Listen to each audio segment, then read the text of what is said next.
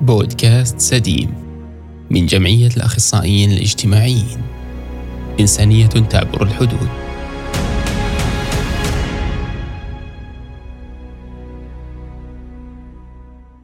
أهلا معكم سارة الملوحي. وأنا سعود التميمي. قبل ما نبدأ موضوع حلقتنا اليوم واللي راح تكون عن أهمية اختيار المستشار الاجتماعي. حابين نشكر كل اللي تفاعلوا مع انطلاقة البودكاست وغمرونا بلطف كلماتهم تشجيعهم. شكرا لكم. فعلا سارة. وبلا شك أن عشرات الرسائل اللي وصلتنا وكمية الدعم والتشجيع تدفعنا لتقديم الأفضل. وهي مسؤولية نستشعرها في كل لحظة كتابة وإعداد للمحتوى. لنأمل من خلالها إحداث أثر ولو بسيط ينعكس على المجتمع والوطن اللي مهما سوينا ما نوفيه حقه. بودكاست سديم من جمعية الأخصائيين الاجتماعيين. إنسانية تعبر الحدود. راح نبدأ حلقتنا تساؤل مهم جدا. من فينا ما سبق مر في مشكلة أو تحدي في حياته سواء كانت تحمل جانب اجتماعي أو صحي أو حتى اقتصادي وغيرها من المشاكل اللي ممكن نواجهها في حياتنا مراحلها العمرية المختلفة. المهم دائما واللي ممكن يغير حياتنا للأفضل أو لا سمح الله العكس هو طريقة تعاملنا مع هالمشكلات. وكيف ممكن نحول المواقف والصعوبات اللي نمر فيها إلى تجارب حياة ناجحة ونقدر نستفيد منها للتعامل مع المواقف والتحديات المختلفة في المستقبل. صحيح. وخلال تجهيز بعض المعلومات للحلقة لفت نظري إحصائية للمعهد الوطني الأمريكي للصحة النفسية صادرة عام 2019 وتقول إن واحد من كل خمس أشخاص يعاني من أمراض نفسية mental illnesses وهذا يعني أن 51 مليون أمريكي واجهوا مشكلات أثرت على صحتهم النفسية. والملفت أن النسبة الأكبر منهم يتلقون الدعم والمساعدة والإرشاد من الأخصائيين الاجتماعيين. حقيقة سعود الأرقام والإحصائيات فعلا تستوقفك فقرابة السبعين بالمية من الأشخاص اللي يمرون بمشاكل تؤثر على صحتهم النفسية في أمريكا يلجؤون للأخصائيين الاجتماعيين. وهذا يبرر وجود أكثر من 700 ألف أخصائي اجتماعي في الولايات المتحدة بحسب مكتب إحصاءات العمل الأمريكي. لكن وجود آلاف الأخصائيين يقابله أعداد لا تحصى من الأشخاص اللي مو عارفين كيف يتجاوزون التحديات والظروف الاجتماعية الصعبة اللي في حياتهم. وهنا مهم نلتفت لكيفية تعاطينا مع هالمشكلات اللي قد يساعد على حلها أو تفاقمها. لكن هل ممكن الإنسان يكون سبب في تفاقم المشكلة وإنها تأثر على حياته لدرجة تتجاوز قدرته على التعامل معها؟ راح أقول لك سعود كيف أن قراراتنا واختياراتنا في طريقة حل المشكلات تأثر على المشكلة نفسها. البشر أنواع في طريقة مواجهتهم للمشكلات اللي يمرون فيها. راح تلاقي شخص يحاول يتجاهل مشكلته بدون أي تدخل وهذا طبعا تصرف غير صحيح وراح يأثر عليه على المدى البعيد. بينما في أشخاص يحاولون البحث عن سبل لحل المشكلات اللي يعانون منها كأخذ الاستشارة. وهنا نجي لنقطة مهمة جدا والبعض قد يخطئ فيها وهي طلب الاستشارة من الشخص الخطأ خاصة في القرارات المهمة في حياته. فعلا. وفي السنوات الأخيرة مع الانفتاح اللي وفرتها لنا التقنية على العالم ومن خلال وسائل التواصل الاجتماعي ظهر كثير أشخاص يدعون أنهم يقدمون الاستشارات. ولكن للأسف هم من غير المتخصصين وما يملكون التأهيل العلمي اللازم لذلك.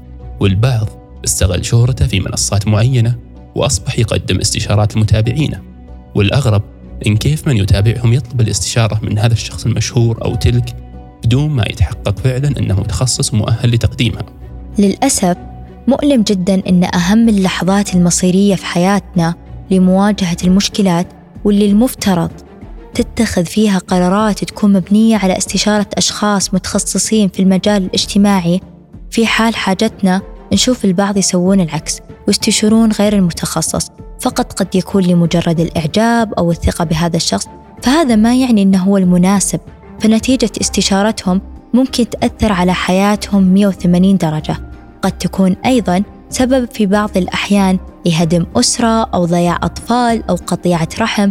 وغيرها من الأمور. ومن الجانب المشرق سارة واحد من أجمل الأمثلة هو ما قدمته جمعية المودة للتنمية الأسرية. فبحسب تقريرهم السنوي لعام 2020 وفي الجزء اللي استعرض فيه أثرهم وما قدموه وهو فعلا يستحق الثناء والتقدير ذكروا أن مشروع الإصلاح وفض النزاعات الأسرية أدى بفضل الله إلى صلح 60% من الحالات الواردة للجمعية. فمثل هالحقائق هي أبسط ما يمكن أن يعكس لنا دور الأخصائي الاجتماعي المؤهل لتقديم الاستشارة. واللي يعمل وفق قيم ومبادئ مهنية عالية. ولا ننسى أن الأخصائيين الاجتماعيين أيضا تدربوا قبل الحصول على المؤهل العلمي لتحويل كل هذه المعارف والنظريات اللي تعلموها إلى واقع تطبيقي وصقل حقيقي في الميدان لتحويلها إلى مهارات ممكن من خلالها مساعدة العملاء اللي يتعاملون معهم أو يطلبون مساعدتهم. ومن الأشياء الجميلة في عمل الأخصائيين الاجتماعيين أنهم يعملون وفق ميثاق أخلاقي يعد الموجه للسلوك المهني اللي يتبعونه ويسعون دائما لتطبيقه وضمان جودة واحترافية عملهم أتفق معاك سعود. بالمناسبة في واحد من أهم أخلاقيات الممارسة المهنية والمرتبطة بمسألة الكفاءة المهنية للأخصائيين الاجتماعيين واللي تؤكد بشكل كامل على أهمية ممارسة المهنة بشكل واعي تظهر من خلاله المعرفة النظرية والكفاءة في المهارات العلمية بما يضمن تقديم مستوى عال من الخدمة للعميل في ظل المسؤولية المهنية. وأيضا سار في موضوع الكفاءة المهنية يؤكد الميثاق الأخلاقي للأخصائيين الاجتماعيين على أهمية العمل المهني في حقل التخصص بناء على الدرجة العلمية أو التخصص العلمي أو التدريب العملي. بل إن قيمة الاستقامة عند الأخصائيين الاجتماعيين تؤكد عليهم بضرورة الصدق والدقة فيما يتعلق بالمؤهلات والخبرات والإنجازات. والأمور ذات العلاقة بالعمل أو المرجعية الوظيفية. ولهذا دائما ننصح أي شخص يواجه مشكلة أو يشعر بأنه بحاجة إلى مساعدة إنه يختار الشخص الصح. وهذا يتطلب عدم الاستحياء من السؤال عن المؤهل والخبرة ومجالها لمن سيقدم له الاستشارة ويتأكد قبل ما يتخذ هذه الخطوة أن اختار الشخص المناسب. خلال حديثنا تذكرت بيت الشاعر زين عندما قال سيفتح الله بابا كنت تحسبه من شدة اليأس. لم يخلق بمفتاحه فعلا المواقف والظروف اللي ممكن تواجهنا قد توصلنا لمرحلة نشعر فيها باليأس. لكن مهم يكون إيماننا قوي بلطف الله سبحانه وتعالى ونفعل الأسباب اللي ممكن تسهم في التخفيف عنا وإيجاد الحلول. نبحث عن ذلك المفتاح للحل للمطرقة اللي ممكن تدمر حياتنا واللي قد تتمثل في استشارة الشخص الغير مناسب للأسف. صحيح مهم إننا نعرف كيف نختار الشخص الصح واللي راح نثق فيه بعد الله سبحانه وتعالى في إنه يقدم لنا المساعدة وكيف نتجاوز مشكلاتنا. بودكاست سديم من جمعية الأخصائيين الاجتماعيين.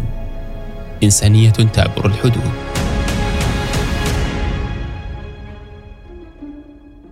وفي ختام حلقتنا نتمنى تكونون دائما بأفضل حال. وتواجهون التحديات بصبر وتتجاوزونها بحكمة. وكل عام وأنتم بألف خير يا رب. الشهر عليكم مبارك. تقبل الله منا ومنكم صالح الأعمال. وانتظرونا في حلقات قادمة. كما نسعد بتواصلنا المستمر معكم من خلال وسائل التواصل الاجتماعي.